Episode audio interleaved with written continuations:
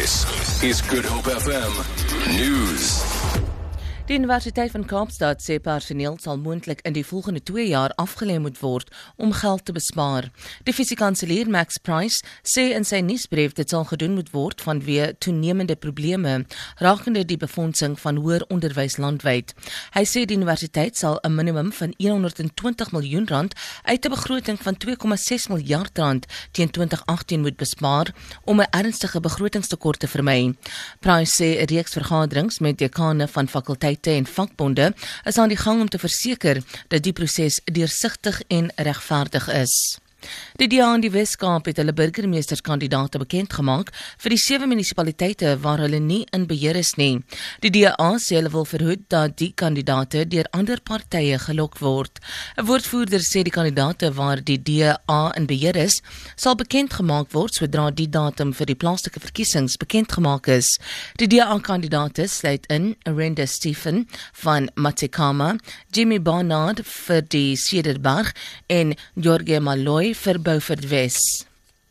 Die minister van gesondheid, Aaron Motsoaledi, sê HIV en vigs het nie die erkenning gekry wat dit verdien het tydens oud-president Thabo Mbeki se amptetermyn nie. Hy het gereageer op Mbeki se briewe wat in die jongste tyd gepubliseer word. Motsoaledi sê daar het so stigma aan HIV en vigs gekleef tydens Mbeki se bewind dat selfs dokters dit nie op doodsertifikate aangedui het nie.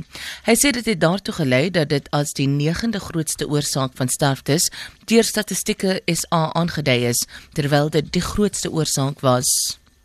Standard Bank het bekend gemaak dat die geskorste ekonom Chris Hart bedank het.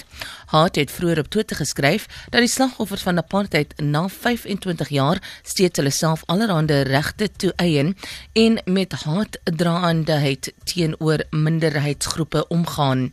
Die uitlating het woede ontlok te midde van 'n storm oor rasisme in die land. Hy is daarna deur Standard Bank geskort. Rusland gaan die grootste gedeelte van sy magte in Sirië onttrek. President Vladimir Putin sê hy het opdrag gegee dat die onttrekking van vandag af plaasvind. Hy sê die Russiese militêre ingryping het hoofsaaklik sy doelwitte in Sirië bereik. Putin het president Bashar al-Assad telefonies oor die onttrekking ingelig. Volgens die Kremlin het Assad die hoop uitgespreek dat die jongste vredesamesprekings wat gister in Switserland begin het, tot werklike oplossings sal lei.